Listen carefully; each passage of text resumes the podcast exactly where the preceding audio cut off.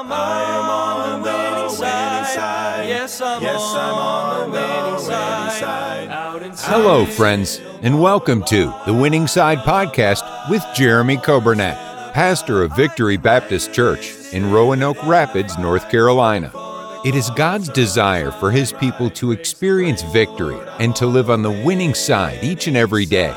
We are so glad that you have joined us today and pray you will be blessed as you listen to today's edition of The Winning Side with Pastor Jeremy Coburnett.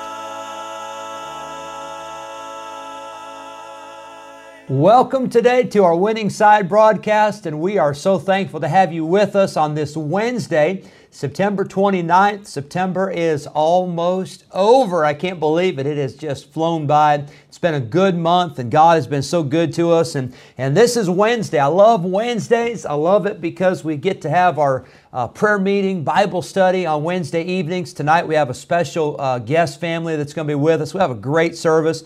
And I love it now uh, during the school year because on Wednesdays we have our school chapels on Wednesday mornings.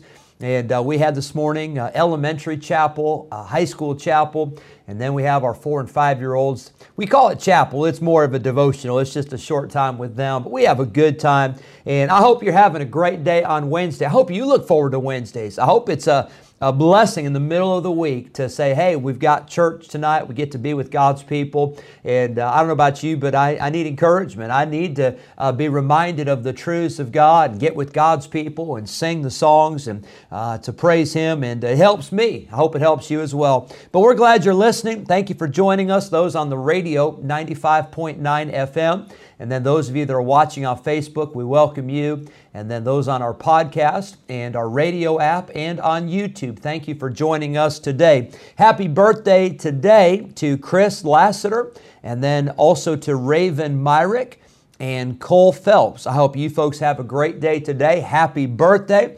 And uh, we're looking forward to a great service tonight. I mentioned uh, the guests we have with us, uh, Brother Caleb Garraway and his wife Katie and their children. They'll be with us in the service tonight and they'll be singing, and Brother Caleb will be preaching. We'll still have our master clubs tonight, but we will not uh, have the teens go to their service. We'll keep them in the auditorium, and uh, it will be a great time together. And I hope you'll pray for one another. I hope you'll take time tonight. We won't go over all the prayer requests and uh, take extra time for prayer, but I hope you'll, you'll be here tonight. Get your prayer sheet and pray for one another, encourage somebody, call somebody today, write a note to somebody, send a text message and look for opportunities to encourage people uh, who are going through difficult times. Uh, let's be in prayer for our church. Let's pray for our school. Uh, pray for our missionaries. I'm still rejoicing in the great missions revival we had last week, and to God be the glory for that. Let's have a word of prayer, and then right after prayer, we will hear a great song uh, by the Garraway family. I think you'll enjoy that. Lord, we love you. Bless us today.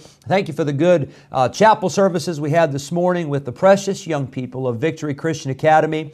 I pray that you give us a good afternoon, give us a great service tonight. Uh, bless Brother Caleb as he preaches, bless he and his family as they sing, and I pray that you'd bless our master clubs tonight. I pray that you do a mighty work in our church and give us a good week. We love you. Thank you for what you've done. Help us in these next few minutes on this broadcast to be helped, to be encouraged, and to bring honor and glory to you. We pray in Jesus' name. Amen. I want you to hear this great song, and after this song, we will be back in Proverbs 20 for our Bible study today.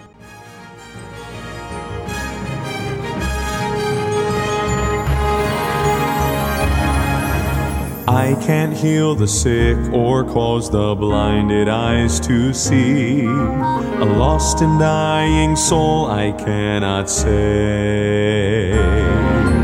I am nothing more than what God's grace has done for me. And by His word alone I boldly say,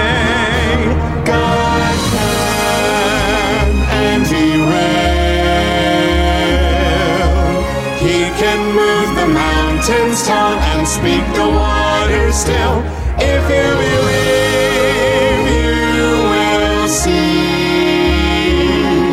that everything impossible will soon be possible.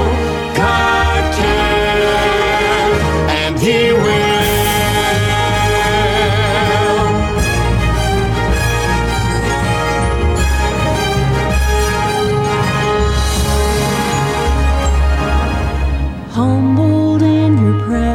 Lord, I fall down on my knees,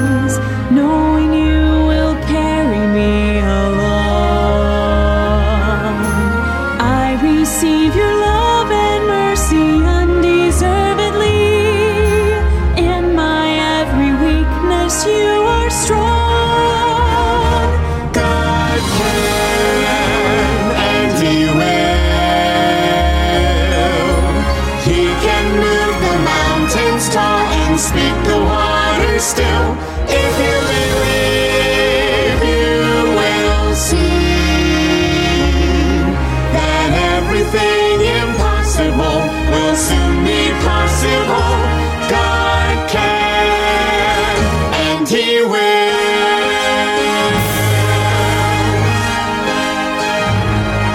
No matter the task, no matter the hour,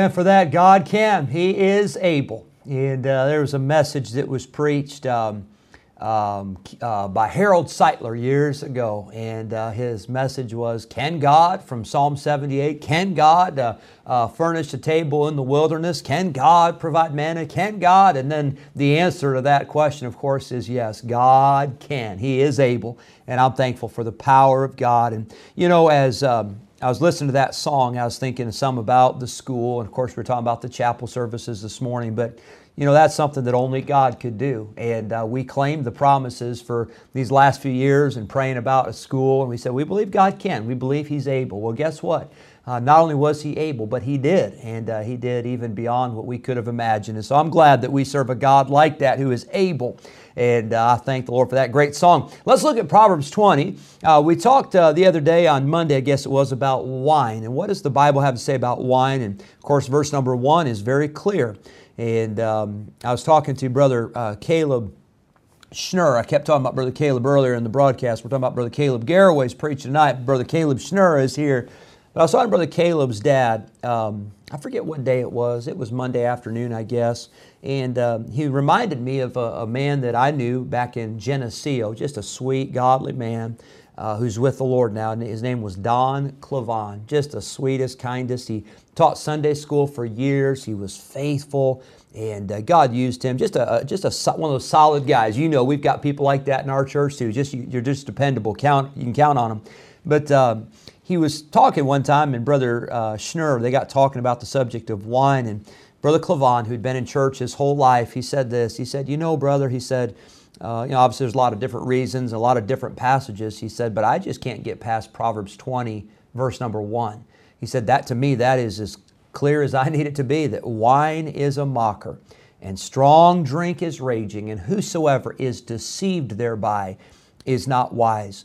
Uh, I preached this morning in chapel, not from this passage, not this verse, and not even about wine, but I preached about uh, Ephesians 6, how that the Bible says we're to put on the whole armor of God that you may be able to stand against the wiles of the devil. That word wiles, it literally means the tricks or the, the schemes of the devil. And I'll tell you, the devil, he's got a bag of tricks, and he is the master deceiver. I'll promise you that. I think one of his uh, tricks is is wine, and he'll get people just get them get them hooked on it and say, "Oh, just a little social drinking, or just a just a drink here, there, or hey, I'm doing it with my friends, we're having a little celebration." But I want to tell you this: uh, wine is a mocker, and you look down the end of the road and you see. Uh, that uh, uh, wine destroys, and it destroys marriages, destroys homes. Uh, I remember my dad. I remember my dad saying that uh, he said, I, I, never, I'll never taste it. I'll never touch it. He said, because he said, I saw what it did to my dad. Talk, speaking my grandfather, saw what he did to his dad and how it affected him. He did things he wouldn't normally do because of that. And so my dad said, I'm not going to touch it because of that. But I want you to know uh, we need to stay away from it. And then we talked about our work. And uh, boy, I tell you what, God wants us to work. There's work to be done. We'll work till Jesus comes. And then the weights. Uh, let's uh, not have false weights, but let's have just weights. The Bible says uh, we don't we don't judge someone by one standard and then we judge ourselves by another. No, let's be fair. Let's be honest. Let's be uh, uh, consistent. And today, let's look at the word war. The Bible says in verse number 18, it says, "Every purpose is established." By counsel. Boy, that's that's powerful right there. Um, we have got to have some counsel. I don't mean you have to call a therapist. Uh, I don't mean you have to call a psychologist. I don't mean you have to call your pastor and say, Pastor, I need to sit down and talk to you about, you know, does God want me to go to church? We don't have to have a meeting about that. Yes, God wants you to go to church. Uh, does God want me to tithe? We, we don't have to have a meeting about that. Yes, God wants you to tithe. Does He want me to read the Bible? Yes. But here's what I'm saying every uh, purpose is established by counsel. Counsel meaning the Word of God, the wisdom of God, the truths of God. Uh, don't base your life just upon what you feel like that day. Well, I don't feel like serving God today, or I don't feel like reading my Bible, or I don't feel like uh, praying, I don't feel like teaching my class, or I don't. Well, what does that have to do with anything? Uh, I hope you feel like doing what's right, but even if you don't, you still ought to do what's right because it's the right thing to do because God commands it. But every purpose is established by counsel, and with good advice, make war. Can I tell you, you have to have good advice before you go to battle. Uh, the Bible gives us the parable, and uh, I shouldn't say a parable, it's, a, it's a, an illustration of, of counting the cost. And it says, a certain king is not going to go fight against another king unless he first consults, unless he first talks to his people and says, Hey, do we have enough? Uh, are we in the right position? Are we going to be able to win this battle? Because if we can't win the battle, why are we even going to go after it if we know it's going to be a defeat? That's when you'd surrender or you'd make some kind of a treaty. Well, you also have to count the cost before you go into battle. Make sure you've got enough to finish what you start. Well, we are in a battle, and I'm not talking about our country. Our, our country, we've, we've seen some conflicts and we've seen some wars in our history. Um, I think about the most recent uh, uh, situation we had in Afghanistan. And uh, uh, what a disaster that was. And uh, I, I, read just a little bit this morning that they're having some hearings now in Congress and all that about what went wrong. And uh, they said, they said it was, it was a disaster. It was a failure um, for, for how we withdrew uh, those troops and we left all that equipment and we left all of those American citizens and we left all those people who had helped us in Afghanistan and we, we left them basically to the mercy of the, the, the Taliban, to the, the Muslims. And, and you say, what in the world? Well, somebody wasn't thinking. Somebody did not get good advice before making that decision, or maybe they didn't get any advice. I don't know what happened. But I know this that as Christians, we are at war. We are at war not with each other. We're not at war with, you know, the, the, the staff, and we're not at war with the deacons, and we're not at war with the Sunday school teacher, and we're not at war with, you know, our fellow uh, uh, church member. But we are at war with the world, the flesh, and the devil. And that is a battle that will go on until Jesus comes back. We are at war. And so, if we're going to be in a war, if we're going to be in a battle, we've got to have some good advice. We've got to have some good counsel. We've got to have the know how that comes from the Word of God. That's why I believe every Christian must get in the Bible every single day. Uh, every day you got to read the Bible. Uh, that's why I believe every Christian ought to be in church. Uh, you, you and I need the preaching. That's God's plan. Not just to save the lost, God's plan for the Christian, the Word of God, it is the power of God. The preaching is the power of God unto salvation to everyone that believeth. Can I tell you, we need the Bible. Uh, we need the teaching. I think every Christian ought to be in Sunday school. We have Sunday school classes for all ages. We have several adult classes. But let me tell you, we need the preaching, we need the teaching of the Word of God. We need good advice. Uh, you can't live your life based upon your own understanding. You can't live your life based upon, well, my coworker said this, and let me tell you, I think they know what they're talking about because that's exactly what I wanted to hear. Well, yeah, if that's what you want to hear, that's one thing, but don't say it's good advice just because you want to hear it. Can I tell you this? We must be prepared. Uh, we must do our homework. We must count the cost. Uh, we must be ready to fight the battle. You don't go into battle and then after you get in battle, you say, oh, now what are we doing again? Oh, oh, how was I supposed to do this? No, you go into battle already prepared and already ready. And as Christians, we have the Word of God. It's the sword of the Spirit, which is the, the Word of God. We have the armor of God. We have the power of God. But can I tell you, we must be prepared. It's not enough just to sit back and do nothing.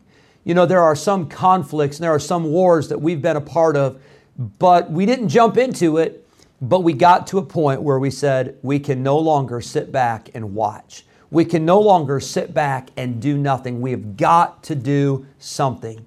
And I'll tell you this in the Christian life, we have got to do something. We are in a battle. We're in a battle for souls. We're in a battle for our families. We're in a battle for, uh, uh, for, for eternity. And let's not sit back and do nothing, but let's be prepared and let's go to battle and let's fight and let's see God do great things. And aren't you glad today that we're on the winning side? Not because of our own ability, but through the power of Jesus Christ who worketh in us and through us, and He is able to give you the victory. I hope you have a great day. Look forward to seeing many of you tonight at church, or if your church is having service tonight, hope you'll be there. And uh, let's live on the winning side. God bless you. Have a great day. On the winning side. Yes, I'm on the winning side. Thank you for joining us today on the Winning Side Podcast with Jeremy Coburnett, pastor of Victory Baptist Church in Roanoke Rapids, North Carolina. If today's episode encouraged you in your Christian life, would you consider sharing this daily podcast with a friend, a neighbor, maybe a family member, or a coworker? We are grateful for your help in spreading the good news of Jesus Christ. If we can ever be a help to you in any way, please let us know by calling or texting us at 252 308 4600. Thanks again for listening today, and we look forward to having you join us again next time on the Winning Side Podcast with Jeremy Coburnett.